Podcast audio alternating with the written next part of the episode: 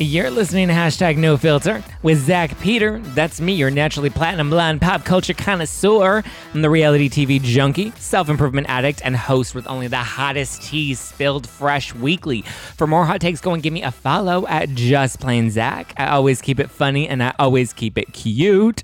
And if you're like me and you want to stay up to date with the latest reality tea, go and give us a follow at No Filter with Zack on the Instagram, or you can always join our private Facebook group. We had a very heated discussion about Meghan Markle. So if you want to join in on that, click that link in the description below.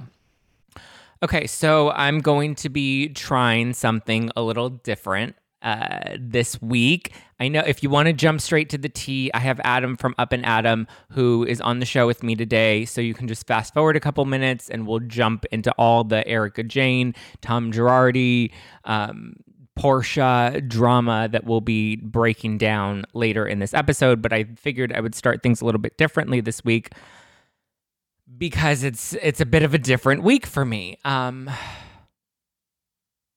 I'm sorry you guys. I just I've been having a really really challenging week and I just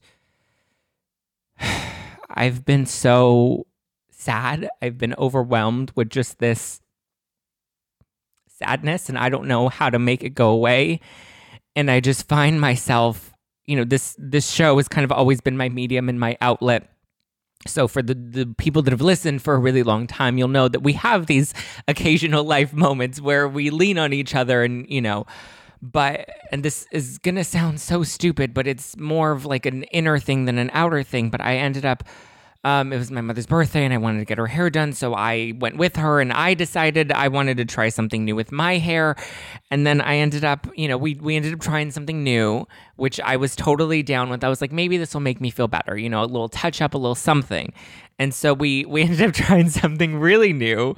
Um, and I got like a really intense one. I got a bit of a haircut, but I also got like this really intense like brunette root put into my hair, which really kind of took out a lot of my blonde. So I just wasn't expecting to like have dark hair, and I think it's just it, it's a very rooty look, and I I don't think I necessarily hate it. I think I just feel on the inside I feel so sad and lost and broken. And then, you know, on the outside, if you look good, if you look good on the outside, it makes everything better, right? You know, or at least to the world around you now that, you know, I've lost my grandmother and we've gone through the burial and the memorial. Like now I'm supposed to be I'm supposed to be okay now. I'm supposed to have mourned it and moved on and I was expecting to have I was expecting to have that.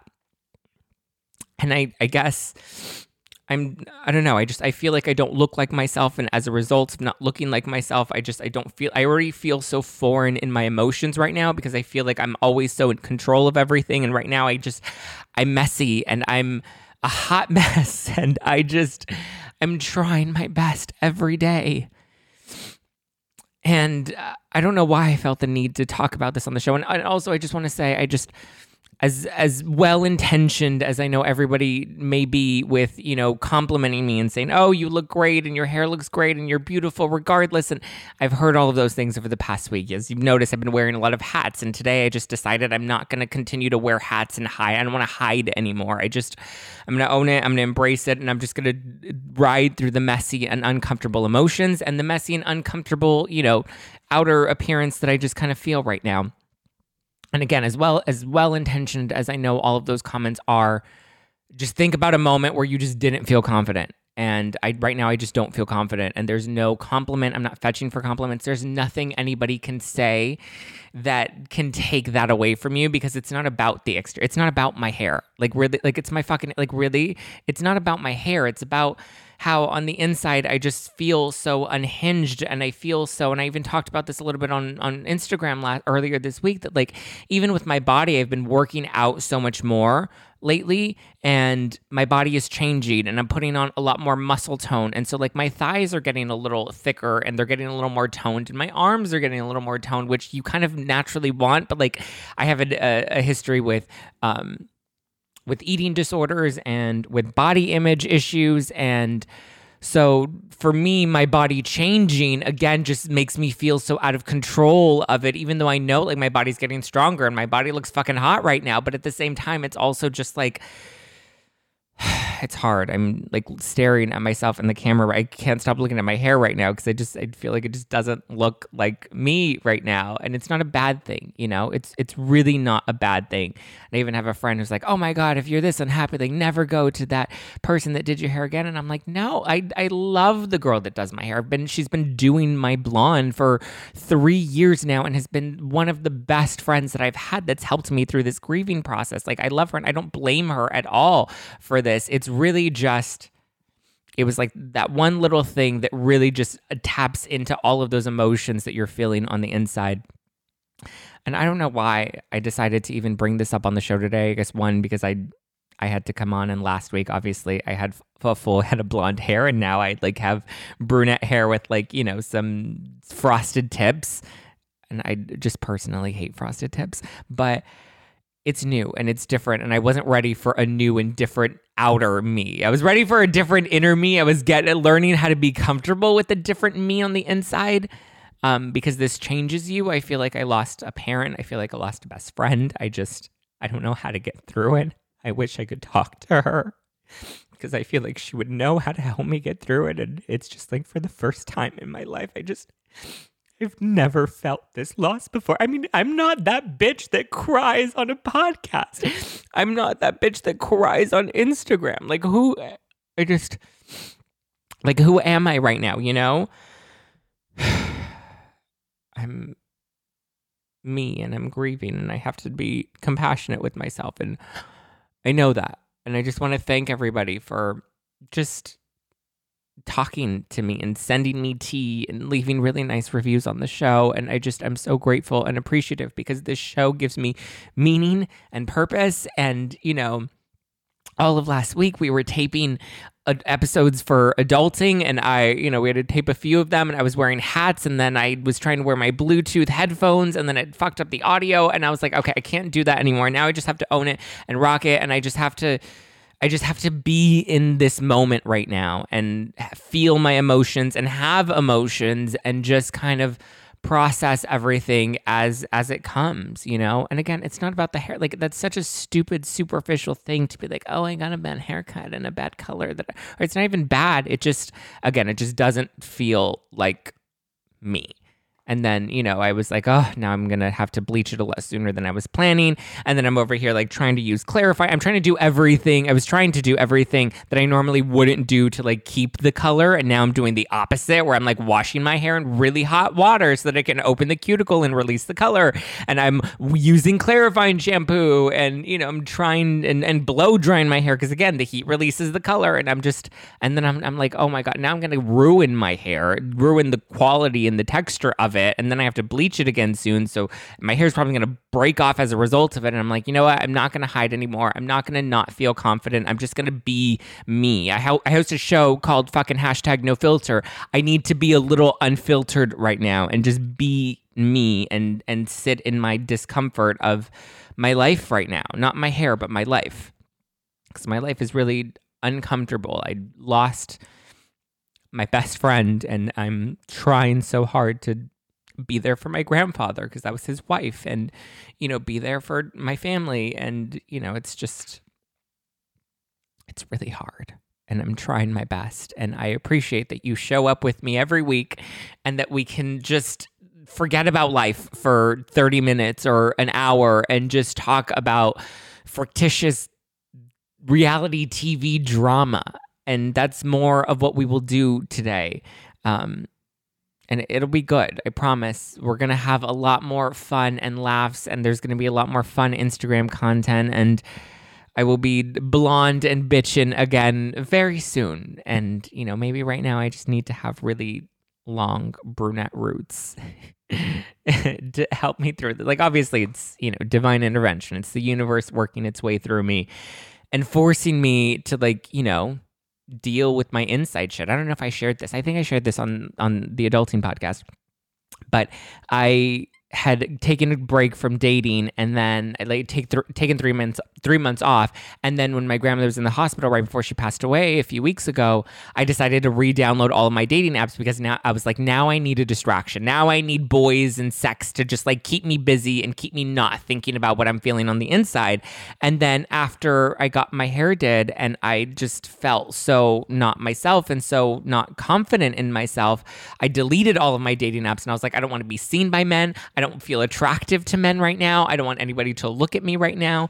And and now I'm realizing it's because I went back into dating for all of the wrong reasons. I left dating because I was trying to use it as a distraction. And then I was like, okay, now I'm going to get back into the dating game and to get back onto the dating apps because that's going to make me feel or nothing and avoid my emotions. And now it's like, no, bitch. The universe is like, no, bitch. Now you have to feel your shit. You have to feel your emotions. You have to get through this. And you have to do it by not avoiding it. You have to walk through the fire and get out on the other side. You have to walk through the fog and know that eventually the fog is going to be lifted and things will be different and things will be better on the other side because this is a natural part of life. And grieving is not easy and it's unique to everybody, but it's it's something you have have to do. It's it is a part of living your life is having to grieve people. And that's just, you know, it's where I'm at. So thank you for sitting through what what are we? Uh, 10 minutes. Okay, it wasn't that long. 10 minutes. Thank you for sitting through 10 minutes of of messiness and icky, unhinged uncomfortableness and crying. I don't cry. I don't cry and I don't cry on this show, but I just this was actually very cathartic, and I'm probably going to have a vulnerability hangover once this episode comes out. But thank you for for listening to me. And if anybody's feeling alone right now, if anybody's feeling depressed or sad or grieving somebody that they love or missing somebody that they love or just having a bad week, maybe you got a bad haircut. Again, I'm not I didn't I don't have a bad haircut. It's really not bad. It just again just feels foreign to me. But if you're feeling any of the above, you're not alone we're going through this together. We're riding through life together and we're, you know, laughing at all of this reality TV drama. We're laughing at Teresa and Jackie on Real Housewives of New Jersey right now because it takes us out of the heaviness of our life right now. And that's okay. We'll ride through this together. So thank you. Love you. Now let's actually get into the real show. Okay, so this is going to be a big week because I have on uh, former Real Housewives of Potomac star Monique Samuels on the show this Wednesday. She's no longer under contract with Bravo, so she is like ready to spill the tea. She's going to tell me what's in that binder, what we didn't get to see at the reunion. She's here to mention it all, so get ready. But before that, today's guest has a killer YouTube channel with over 5 million views. And he's always spilling that tea. He's looking real cute today, which is making me feel really insecure after my intro earlier. Please welcome from Up and Adam Live, the one and only Adam Coy Newall. How are you? I'm good. How are you? Good. I'm so excited. Your intro made me feel like I, I know we've been in COVID. Well, the pandemic and quarantine for like the past year, right? And your intro made me feel like I was back at the Abbey in West Hollywood for a second. I know the music; it gets you pumped, it gets you going. Yeah, I feel like I, I feel like I just had three shots of espresso in like 20 seconds. Three shots of espresso, not vodka. No, not vodka. No, my gosh. Are you not a drinker? No, I am a drinker. That's the problem. I don't want uh, vodka. Last night, I think I overdid it enough for like the rest of the week. So I'm good. Oh my God. I know. Last night, I had to celebrate my mother's and my brother's birthdays. And so she just had a lot of vodka and a lot of tequila and a mechanical bull. Wow. My, my brother's birthday's today. Oh, really? Yeah. I love it. I have. We didn't get a mechanical bull, but yeah. I actually have three brothers' birthdays this in the first two weeks of March. It's my dad, my mom, and three of my brothers. Oh my gosh! I, so I, honestly, it's an expensive month. Point, there's so many. I have uh, over 11 brothers and sisters, like with step, half, full. I yeah. can't even keep up anymore. I just look like. Are you allowed to say? Are you allowed to? Yeah. Say bad words on a yeah. podcast. I just feel like an asshole. You know, like, yeah. Because my dad was saying to me today, he's like, you know, hey, it's your brother's birthday, and I was like, Justin's. He's like, no, dipshit, Drew's, and I was like, shit, I'm sorry. There's so you know? many. How many? Okay, so collectively, how many are there? Twelve. 12. Okay, so I I'm one of 9 collectively amongst all the half step all of them Are you the only gay one? that we know of so far. Oh, I'll take that. That's me too. I love it. Okay. Um, well, soon we need to actually like get together since because you're in LA, right? Well, now I'm in Palm Beach. Um, I was living in LA till October, but I have to be honest with you. It's not like I wasn't um, wanting or willing to follow protocol for COVID and quarantine and everything. Um, but I just, LA started to become a little bit depressing after Yeah. a while, being stuck inside. And I had a place here in uh, West Palm that my fiance and I bought a few years back, and our tenants were like, "We have to move out." And I, I said to my fiance Jason, I was like, "I, what are we doing? why, why are we still here paying rent for to someone?"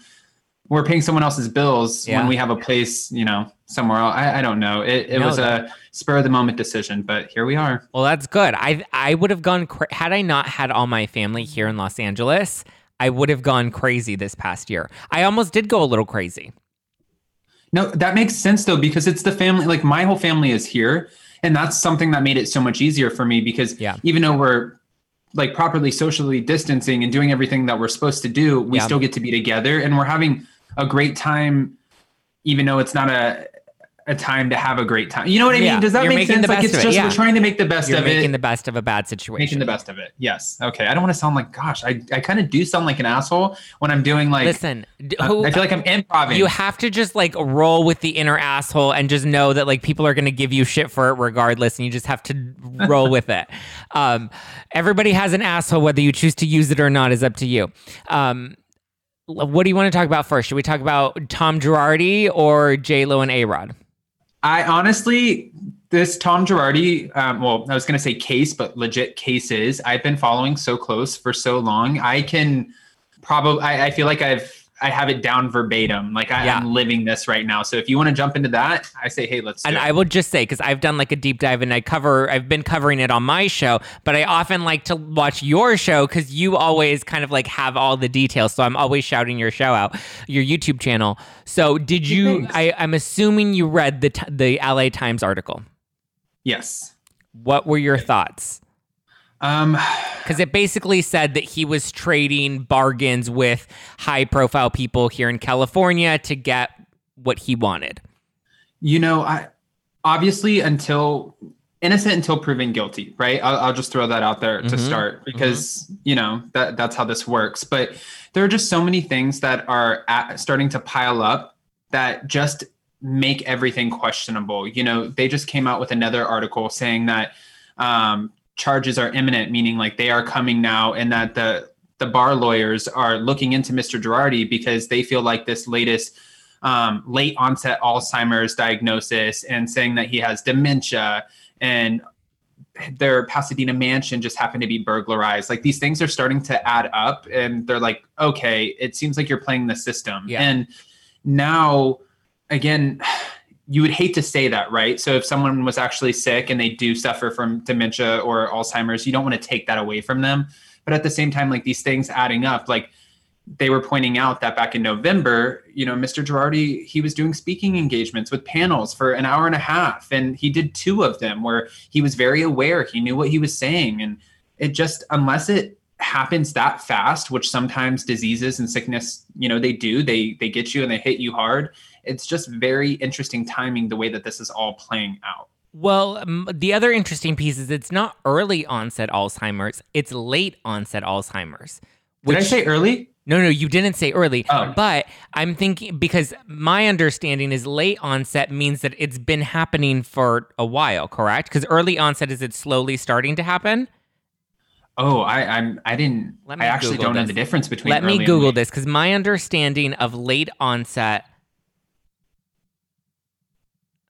My understanding is that it's something that has been progressively handling it. Because early, what is late? Okay, so late onset, the most common form of the of the disease is is characterized by clinical symptoms and signs of Alzheimer's that become apparent after the age of sixty. Okay, so it's just it has to do with age. So because he's Okay. older, okay. Early onset is somebody younger that's experiencing Alzheimer's. But when you actually put all the pieces together, he was still practicing law early last year until all of these lawsuits started to come up. As much of an icy cold bitch as people seem to think that Erika Jayne is, I don't think she would just be like, "Peace out, I'm going to divorce this man who is deteriorating in, you know, that his memory is just going away and I'm just going to be like, "You know what? Peace out, screw." It. At that point, I would be like, "There's no prenup. I'm sticking it out. He might be around much longer." You know, but that's just my fucked up brain. But like I just don't understand. And like you said, then there were the panels and now you have the the California State Bar that's like, oh, we're a little skeptical, we're a little fishy. Or side note, where the hell have you been? You're a little late to the party. Like he's been screwing people over for decades, and now you decide to show up and be like, ooh, something's a little fishy. Like what? What were you jerking off in the bathroom for the past twenty years? Like, come on. no, you know there there were a lot of, um, of course, Bravo fans, Bravo super fans, people who either love or even hate Erika. Um, but regardless, they're talking about her who were questioning immediately when she filed for divorce. Why? Why now? And yeah. one of the main questions was, you know, was there infidelity or is yes. there something happening legally which now we know there is and they're trying to divide the assets that way at least she keeps some of the assets and then when he loses everything then she can kind of give him a little bit that way he's not just walking away with nothing you know but or are they that calculated i'm not sure um I actually had a psychic who I spoke with, and I know this is like I don't know is the word taboo. I'm not sure. Whatever. I talked to a psychic about this, and she just wanted to let me know. I she's like, I love your YouTube channel, and I was like, thank you. And she said, I watched the Erika Girardi case and the Tom Girardi cases, and I wanted to just tell you that I know what's going to happen. And I was like, what's going to what's happen? going to happen? And she told me that she she said everyone's going to be scotch free. Like it's all they're they're going to get away with it. That's what she felt. And I'm not a psychic, so this is coming from her. Yeah. But she's like, they're going to get away from it and they're going to walk. It's going to work out in their favor.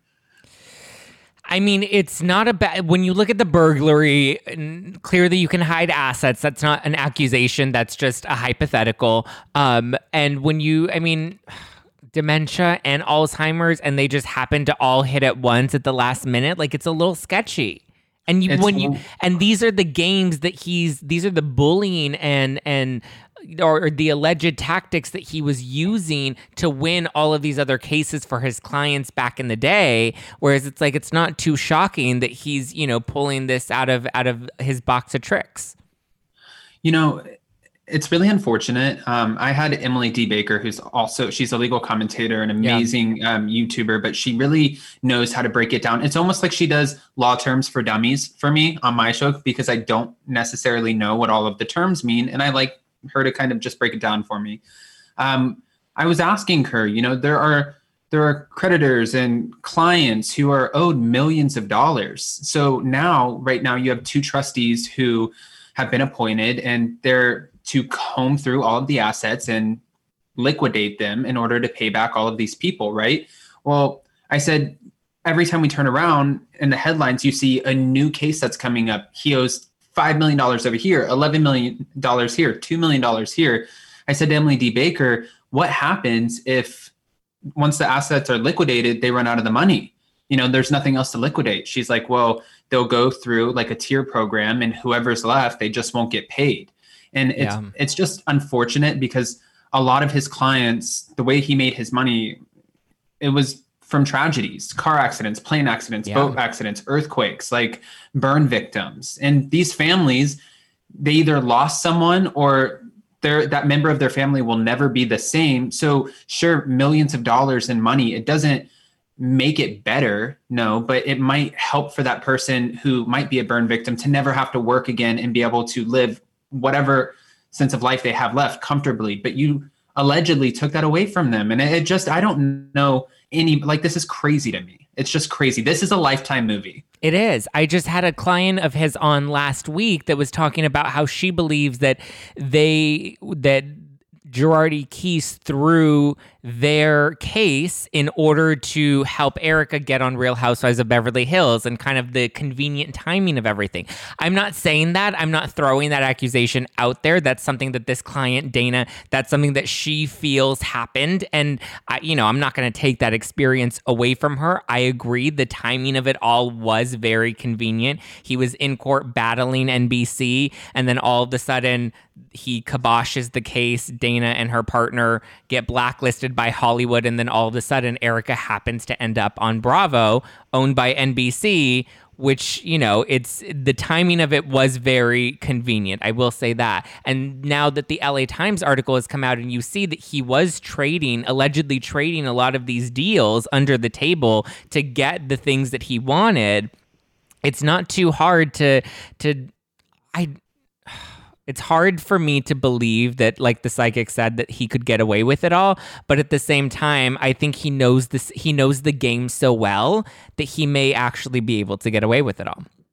You know the biggest question here is at the end of the day there was at, at one point he had a net worth allegedly of between 80 to 200 and what 30 million? It was mm-hmm. something like that? Some ridiculous number. And now you have no money. Yeah. Where is the money? That's the That's, biggest question. Where is the money? That's a lot of money. And then, you know, like the, the home being burglarized, who knows who uh, there could be pieces in that house. Again, I I'm not trying to assume anything, right.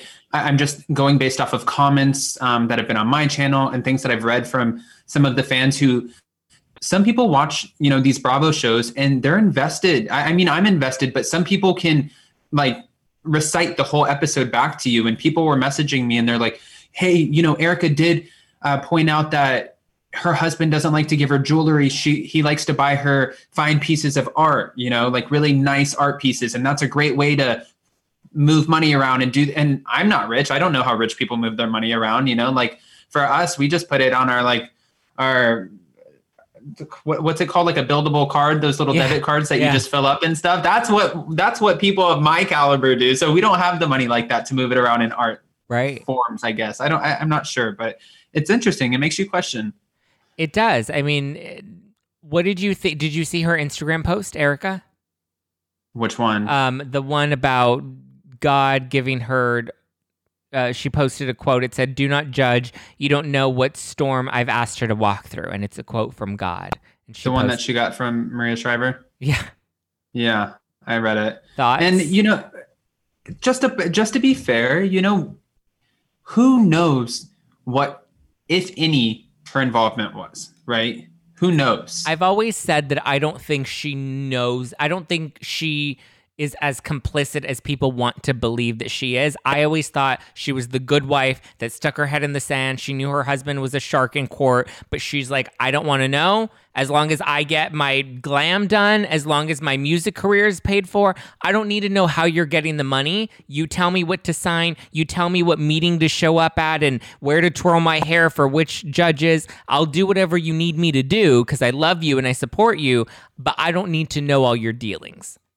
Well, it's it's very Teresa Giudice. Yeah. Right. It's it's the wife who kind of goes with the flow. She knows her place. She knows that the husband is the breadwinner bringing in the money. He lets her do whatever she wants. Here, baby, sign here, do this. Love you. Oh, you want to go shopping? I got this. Do this. And you kind of you trust that. I mean, to be fair, if my fiance and I say we were married and we had businesses together, I would want to see all of the documents. But if there were some documents that he was just like, hey, listen, I took care of these, I signed this. This might sound really naive, but I wouldn't really think anything of it. I would just be like, oh, okay, you signed, you took care of it. Thank you. That's one less thing that we have to worry because about. Because you and love and trust them. Yeah. And I don't think Tom ever thought he was going to screw Erika over. I don't think he ever thought it was going to get out of hand. I think he'd probably kept her in the dark because, one, there wasn't a need to really let her know all of the details, as long as she could, again, go live her life and he could parade her around whenever he needed to. Whenever he had a gala where he was going to show one of her music videos at, he was fine with that, you know? And so I just. I don't know how she's going to end up getting away with it when you see all the attachments that she has to some of the other businesses and companies that he owns, but I mean, time will tell. Well, you know, it's almost like when you watch like a thriller movie or a horror movie, and they're like, "Well, if I tell you, I'll have to kill you." It, it's one of those things. Like it's better left not said. If if this were in fact happening and he was moving things around and she wasn't aware, sometimes it's easier to get away with things when you don't have everybody knowing and that's not weighing on their conscience. And she's she can run around and she just thinks, "Yeah, we have it like that." So then when people ask her about her money, she's like, "I got it like that." Yeah. And she can say it with 100% conviction because in her mind, her heart, she's like, "We're good." Yep. And that that delivery is everything. Whereas if she did actually know something and it's on her conscience. And people ask her you know that's crazy a lawyer but you guys have private judge. She's like oh well you know yeah he does really well. And it's like okay something seems a little bit off. Mm-hmm. Because she would be more dodgy.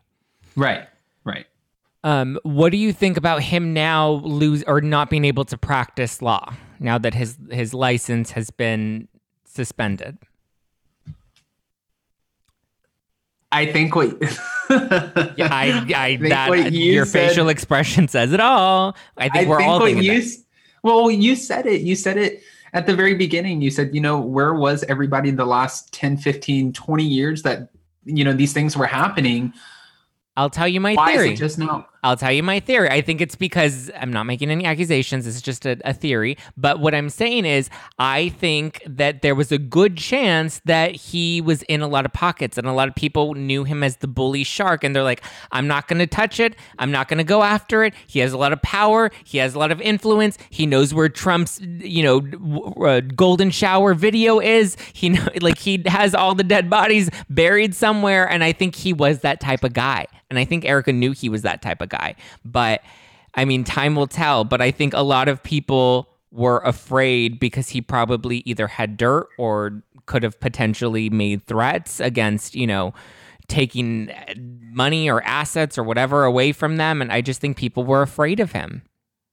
You know, it's also crazy too to think um, if you dive too much into it, like you can rip apart details from clips. Like again, how I was saying, fans were talking about the moment where Erika shared that her husband buys her art. But there was another moment where everyone was kind of picking apart. It was Erika Girardi on Watch What Happens Live when um, Andy was asking her about the prenup, and she said, you know, if we had a prenup, he would just rip it up in front. Like he's such a high power attorney it's almost like if you watch her and how she talks about him mm-hmm. before all of this started happening, you can tell she knows, like you just said, she knows who exactly who he who is. He she knows yeah.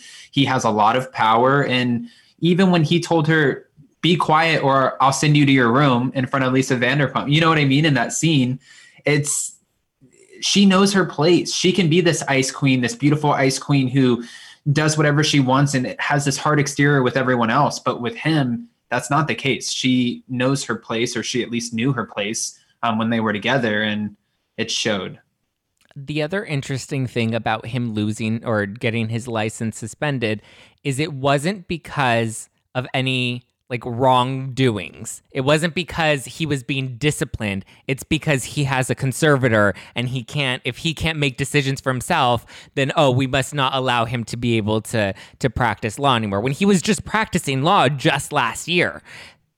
And we're in December, right? Yeah, yeah, he was just practicing. I don't know exactly when he his last case was wrapped or when I guess I'm assuming it's when the conservatorship was was um assigned, but like how is it that he even had a license after all of these accusations, after all of these lawsuits? Like, how was there no investigation that was ever done? And now we've taken it away, not because he did anything wrong, but because we don't believe that he's in the right mind because he's losing his memory. That's why we've decided to take it away.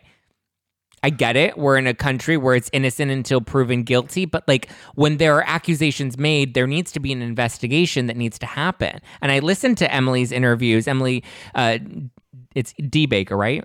Yep, Emily, Emily D. Baker. Baker. Yeah, I've listened to her interviews, and you know, she says that a lot of these offenses are things that he could have gotten his license taken away from for a long time ago. Like, it, I don't understand how it got this far. Well, before I actually read that it was the conservatorship that took it away, my first thought was that the being diagnosed with the late onset Alzheimer's. I was like, oh, that makes sense. You know, if you're diagnosed with early dementia and late, that it's so confusing. Early dementia and late onset Alzheimer's, um, yeah, you wouldn't think that that person would have the mental capacity to take over a case and represent someone. So I was like, okay, that's why he would have this taken away right now. And I'm sure once they comb through all of the facts of these different cases, and again, there was another um, article that just came out saying charges are imminent, meaning that they are coming. That's what the bar lawyers are saying, even though they are maneuvering these cases the, to the best of their ability, meaning the being or the what is it mental being what is it why, why am i blanking right here being mentally i'm missing it. Incapacitated? Mentally incapacitated. Thank you so much. I don't know where my head is. I was i told you i was traveling today. Thanks. But being mentally incapacitated and all of the different variables that are adding in um, now he's going into a full assisted living facility. Yeah. and even Ronald Richards, who's been following the case uh, so closely, said, you know, of course, if he's going with this narrative of being mentally incapacitated and having Alzheimer's and not really being able to make decisions for himself, and now that judge who, or not the judge, the doctor who came forward and diagnosed him with this, put out a statement and said, you know, I don't think Mr. Girardi should even have to appear in court because he doesn't understand what's going on. Wow. It just builds his case. Like Ronald Richards said he can't say he's mentally incapacitated and then live in his Pasadena mansion. That doesn't necessarily make sense because he can take care of himself at home, but then he can't sit in a courtroom. No. So now it questions, helps yeah. maybe if he's living in an assisted living facility. I mean, the other part is the wording is also very convenient too when they're like, oh, he doesn't understand the magnitude of the case. It's like, well, Okay, that could also technically be true because he's a shark and has a big ego and doesn't think that he should have to pay for any of this. You know what I mean? So I find the wording when they're releasing a lot of these statements also just very specific and specific in a way that's not that's not false, but it's also, you know, an exaggeration of what the truth could potentially be. So I just I think it sounds like a game when you look at his history and, you know, how he's won all of these cases. It just isn't that you know as shitty as that sounds, isn't that kind of what it is? Like when you go into the courtroom, isn't it a game of who can who can sort bullshit of the most? Who can bullshit the most, right? So yeah, I, I mean, I agree with you. I think that this is a game um, in a way, and I think it's very important what terms you use. And like you said, it's it's those just key terms that kind of sway in his favor and it might actually change the outcome at least that much more of this case or these cases. I mean, if he's really in the condition that he says he is, then I want him in in an assisted living facility. I want him with a, a 24 hour nurse. No more hookers. No more blondies on New Year's Eve that aren't Erika.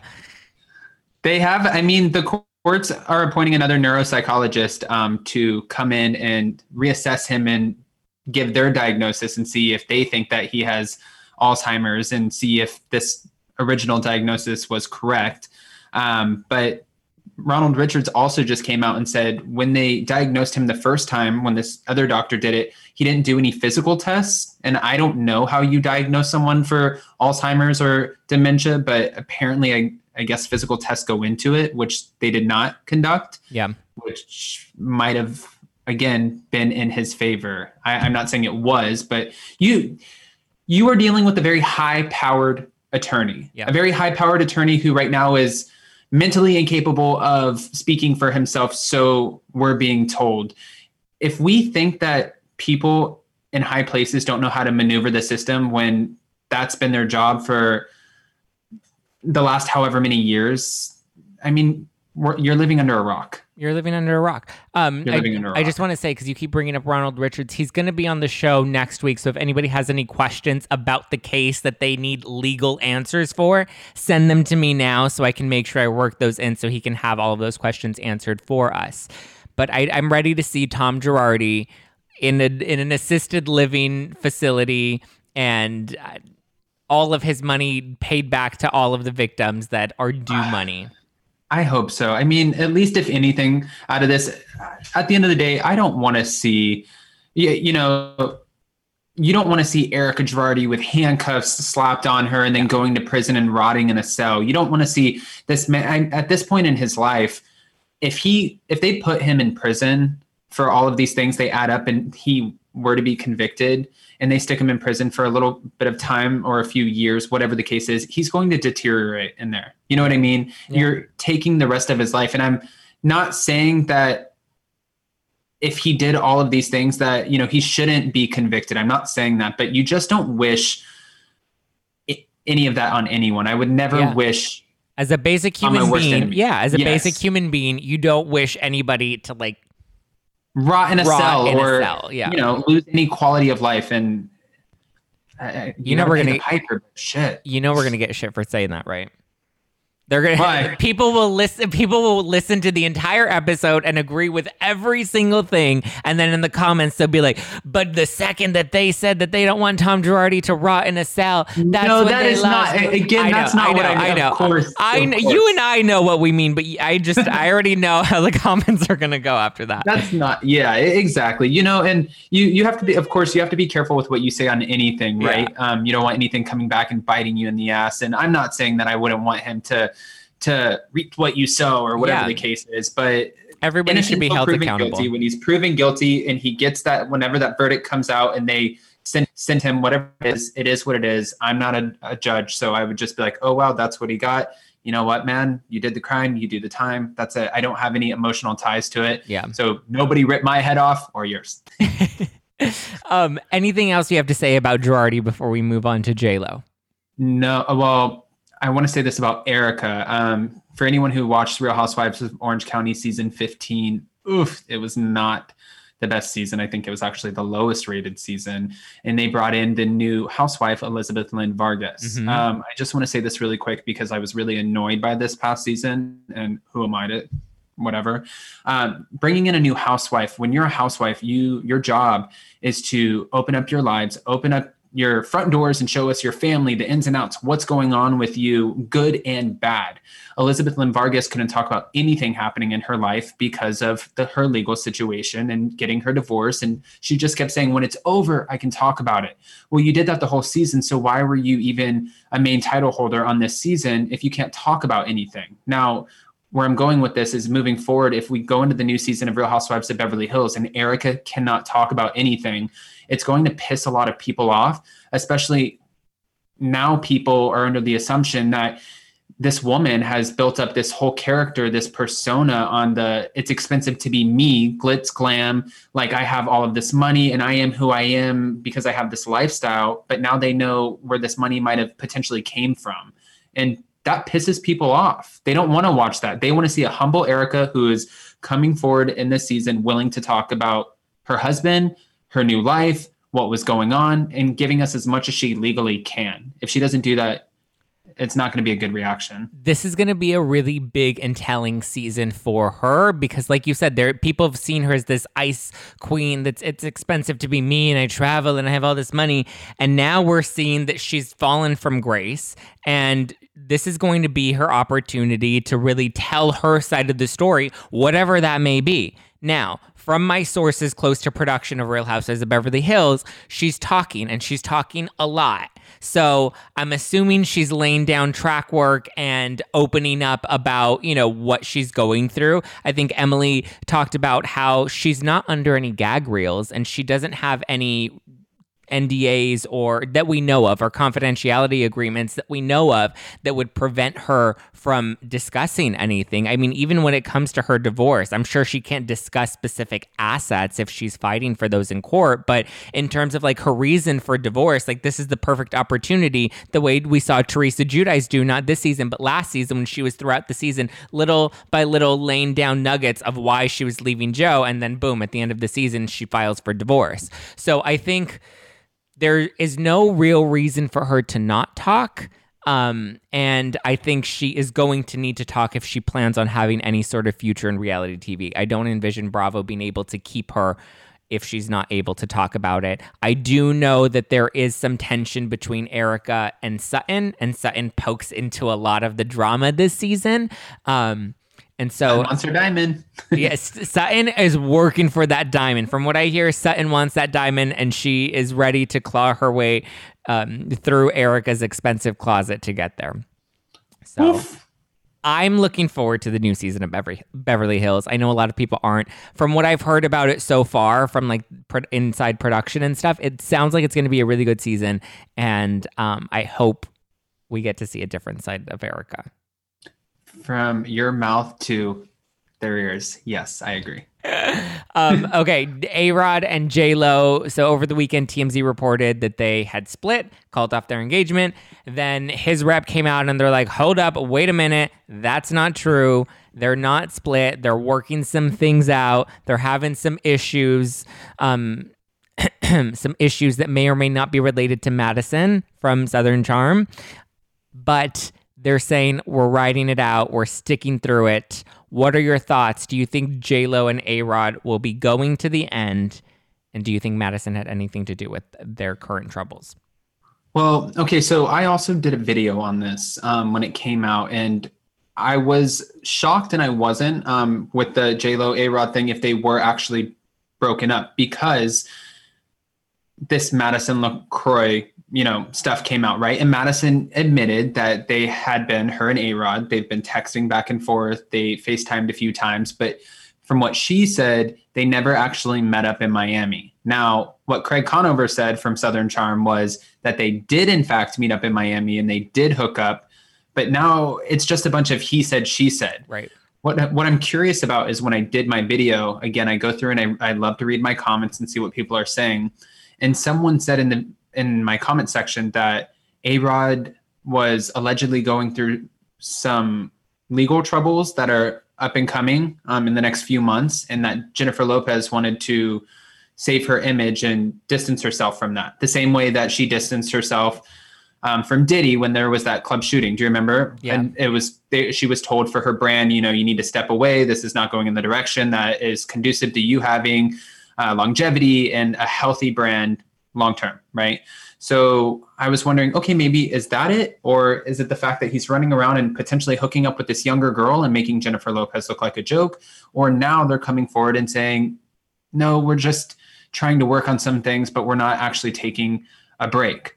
Well, the timing of this, just like the timing of a lot of the things with the Girardi case, um, is a little peculiar because on the day that this was announced, Jennifer Lopez posted on Instagram on her story a photo of her and Marc Anthony, and Marc mm-hmm. was sitting with one of their twins. And I forgot what she said in it, but it was something like, you know, mommy and daddy have you and we love you. Yeah. And just being there for her, being there for her kids because they were sad. And immediately I thought, oh, the kids are sad because Jennifer Lopez and A Rod did an amazing job of blending their family families, as we can see on social media.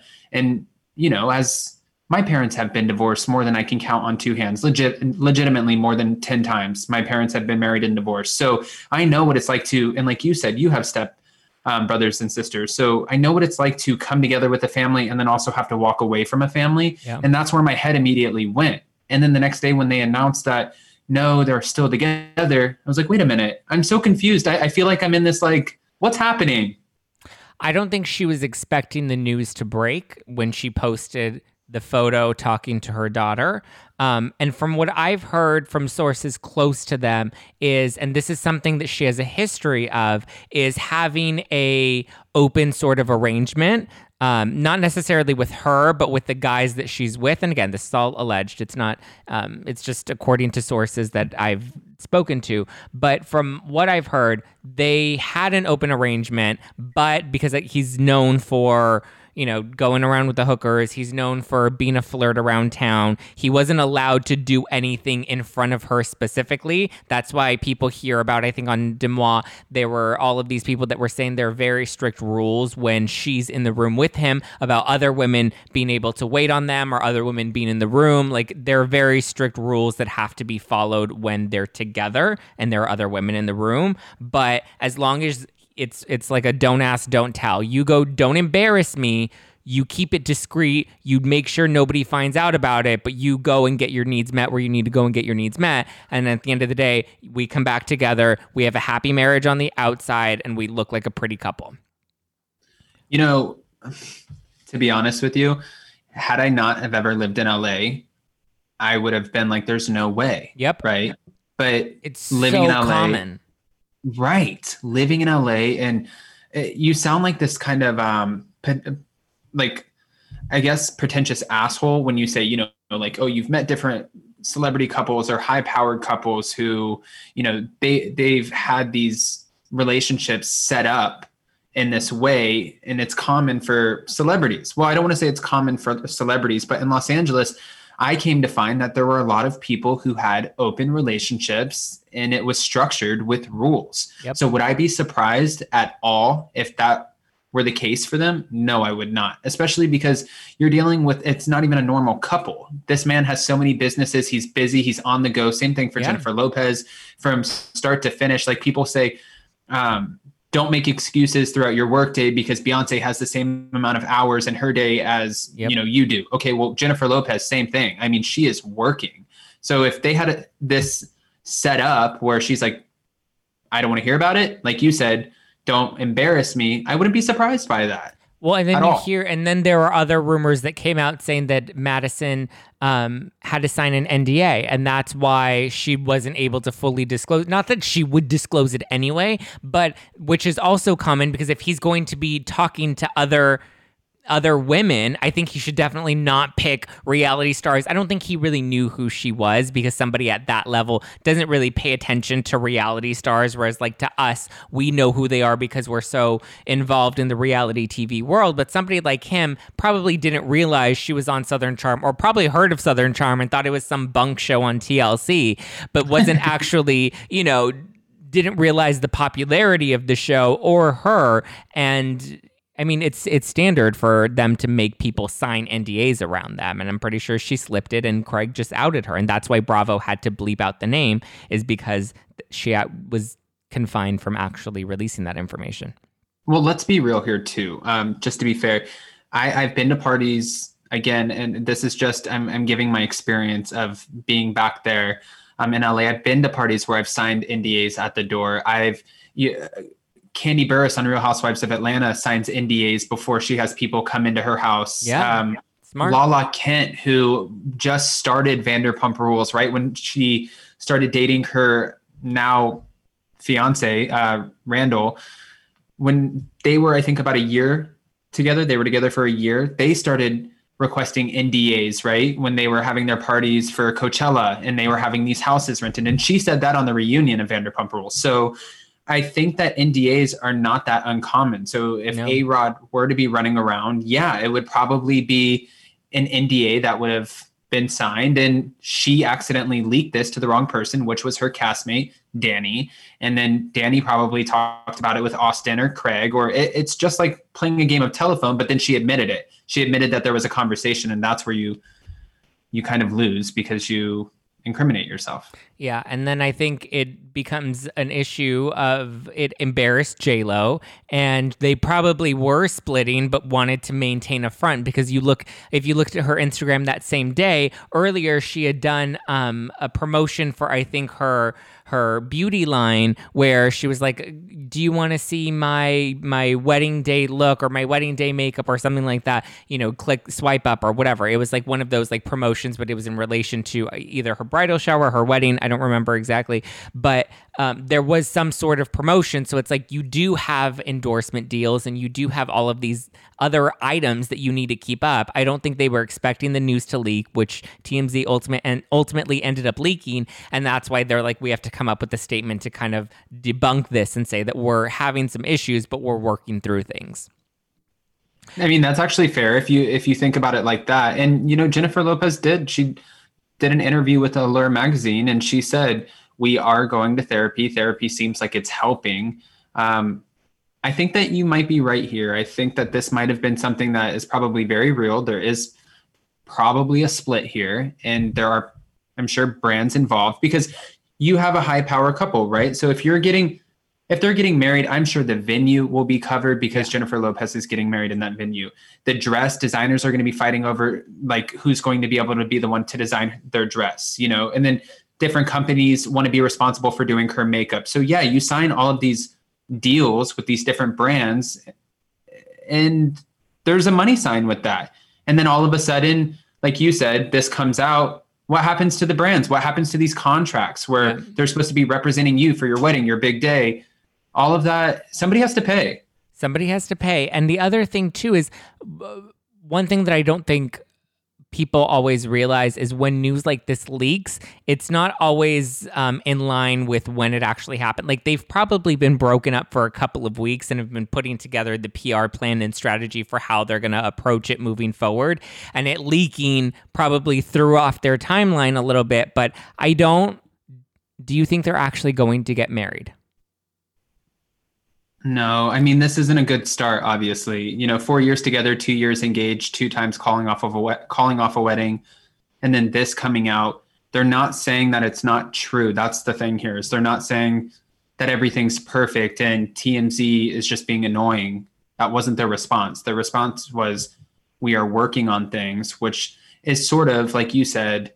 It opens up the door. It opens up the door for a month or two months from now, three months from now, we hear, oh, no, they've actually confirmed it's split. And they it's can okay. say, we tried. We went to therapy. We did everything we were supposed to do. We gave it our best shot and we tried.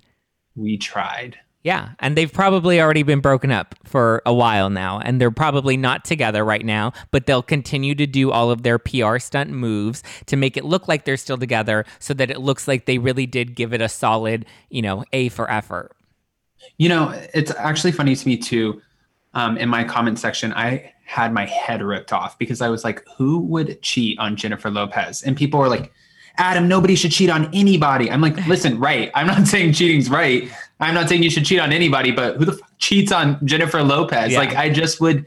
I'm I'm not I'm a gay man and I wouldn't cheat on Jennifer Lopez. I just don't even know how that works. And I'm sure it's like we don't know what that relationship looks like, or she might be a diva, or who knows. But it just in my mind, when you hear about some of these these celebrity couples that we love that look like they really have just the perfect lives, like Brad and Angelina, or Kim and Kanye, or uh, that's a stretch, I guess, yeah. a little bit. Jennifer Lopez and A Rod. When you hear about infidelity or anyone breaking up, you're like, what the fuck? Yeah. It looks like you guys really have it all together, but we're just on the outside looking in. We don't know what's happening behind doors. Yeah.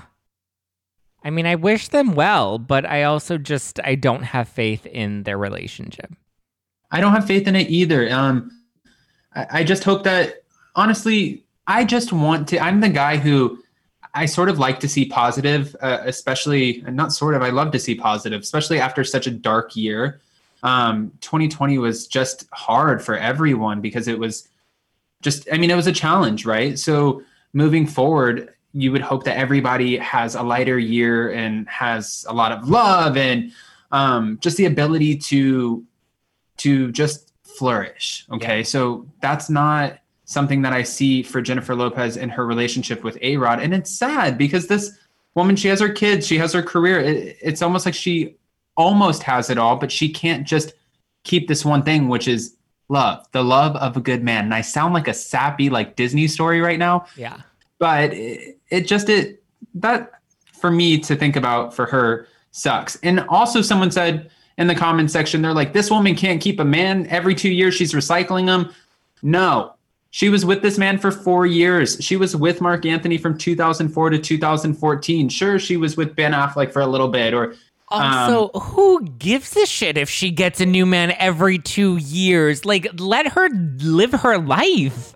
I know. It's like when people do that to Taylor Swift. They're like, Taylor Swift is always with the new guy. Who are you involved? Are yeah. you laying in bed with them? Does no, it bother no, you? You're Who not involved because you're at home because you married your high school sweetheart and you're sad and you're upset with your life and you're upset that you didn't go and, and play the fields and date around. And now you're stuck in an unhappy, soulless marriage. And that's why you have to knock other people for their marriage.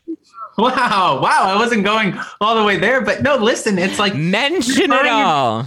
It's like listen, guys. It's like when you go to Froyo or the different yogurt places, and you walk around with that stupid little cup where you fill up the the cup and you try the different flavors, and really, by the time you're done trying all the flavors, you're full. You probably don't want a fucking cup of yogurt anyways. So by the end of it, maybe Taylor or Je- Jennifer Lopez or one of them won't want a man, but they're trying and seeing what they like and seeing what works for them, and they don't have these normal lives. So not only do they have to find somebody who they like and they're interested in, that person has to be able to blend into their life, blend into this stardom, blend in with their families, their children. Of course, that that's not an easy feat. Like that's not the easiest task. So I don't judge any of them. I don't judge a normal person who is not a public figure Yeah. who dates around. I have tons of friends who are out there on the loose, just not me. And more power to well, you got a ring on it, so you you don't need to be out there on the loose. Um, yeah, and I'm well. I'm also not Los Angeles. Got a ring on it either. You know. oh It's not yeah, like I have a Los ring on it, Angeles got a ring. NDA, Los Angeles got a ring on it is very different from a normal ring on it. Los Angeles is like where I have neighbors in my building that I've been trying to like let them let me into their marriage, but they won't let me because it's too close to home.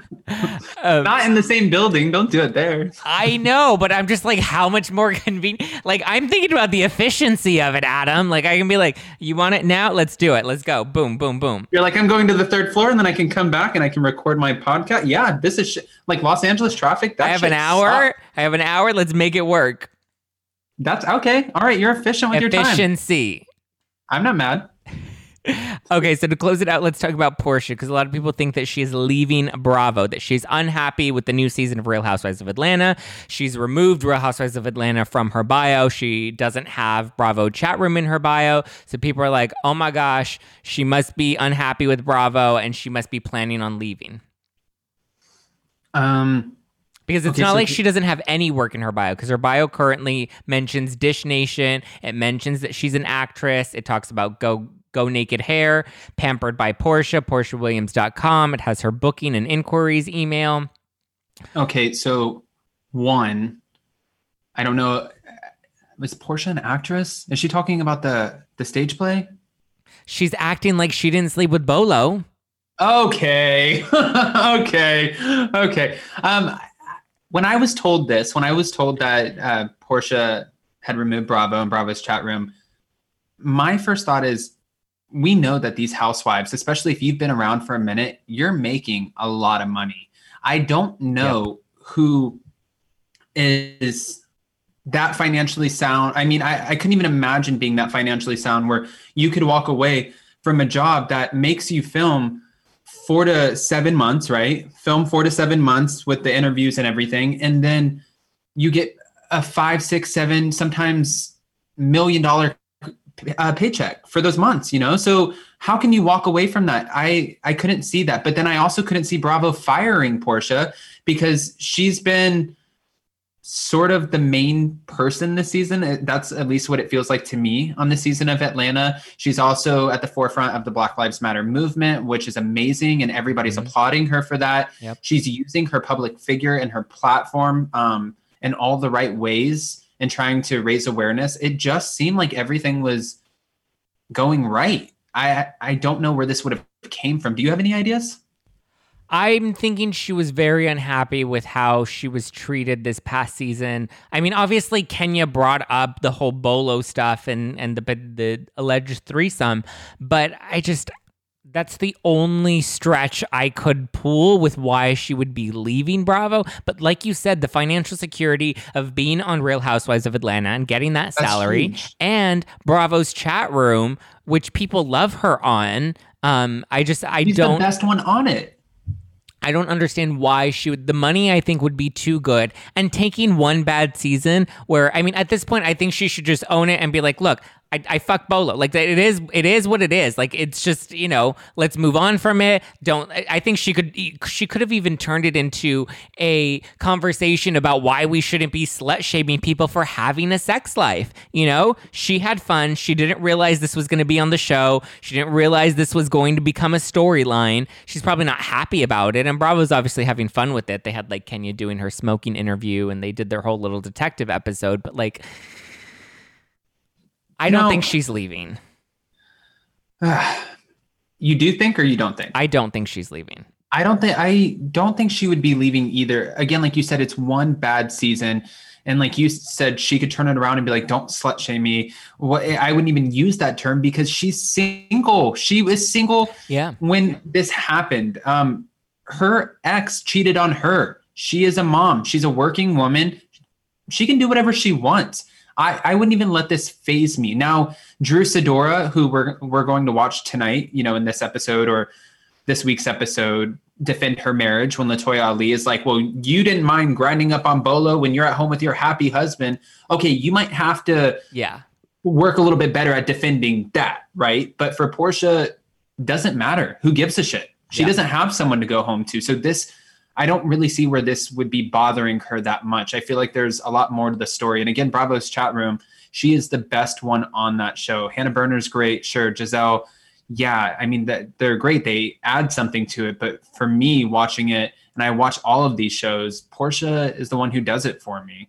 Um, and just to touch back on these contracts that they get, there is a lot of money that's on the table for so Porsha's not this multi, multi, multi millionaire. You know, take away this contract. She knows one day the housewife, the stardom of that will go away. And then sure, she'll have a podcast or Dish Nation, or she might even get her own spinoff eventually. But this will see its day, right? Yeah. It runs its course. It did for NeNe Leakes, it did for Vicki Gunvalson. It happens. So write it out while you can. Don't just pull that cord all of a sudden because you feel like you had one bad season. You had multiple bad seasons. You ripped Kenya off the off the reunion floor. Like you had other moments that were not as tasteful as this situation of you being a single woman who hooked up with a very attractive man. It's okay. The other thing I could potentially see is it being a bargaining chip.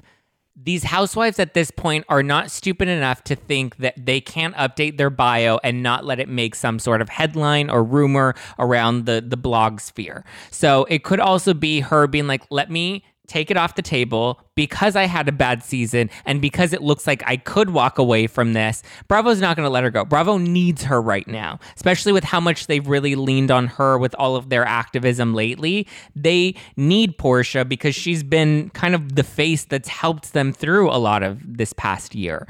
And so, and not only that, but she's great on on chat room and she's great on Atlanta. Like she, you know, and I think she is realizing her power so she could be using it as an opportunity to get more money, which I think is part of the reason like Kate Chastain ended up leaving chat room. Um, I think okay, so two things about that. Um, one, I I had a co-host the other day, Kempire Daily, um, who pointed out sometimes these Bravo celebrities will go ahead and do something that, like you said, will grab headlines in order to just get us excited or curious about what's coming, what's happening. And then we start watching more of the franchise and investing ourselves more into it because we want to play, you know, investigator and figure it out. Mm, that makes sense. Sure. That could be what's going on.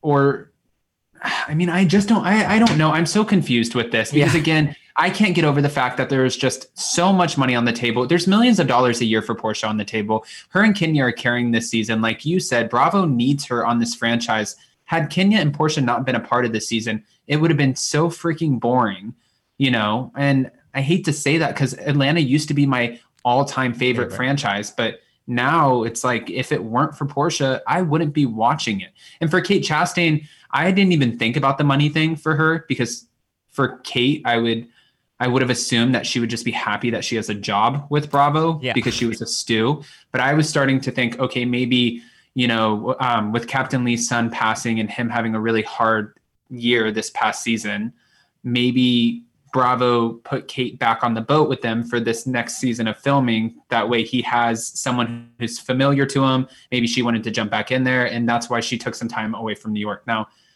could that be true? Yes. Could it be just totally made up in my head? Yeah, I don't, I don't know. I don't know.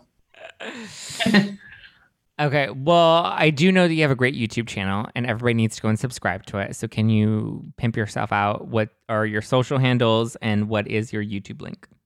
Yeah. Um, so you guys can find me on YouTube at Up and Adam, and then also my Instagram. I changed it. It was my name, but I changed it to at Up and Adam Live. So yeah, guys, if you're around. I mean, I saw that you have been doing. I first of all, I just want to say, I love your interviews. I love when um, you. I just you. I think you have a great way of just being able to do what you do, and everyone thinks it's easy to jump on a podcast or jump on a YouTube channel and talk to different people, or even try to sit in front of a camera and articulate yourself. And I get I like I'm nervous with you a little bit. I'm not going to lie, and sometimes Oh. it, it's hard to power through it. So I just have a lot of respect for what you do. I love your interviews. I'll of course stay listening and stay watching, and I hope I didn't ruin it with talking in circles a little bit. And one day you'll let me come back and talk with you. You were great. You can come back anytime. We should take, well, next time you're in LA, we'll actually work something. Hopefully, then the studios will be open and I won't have to be like taping in my kitchen anymore.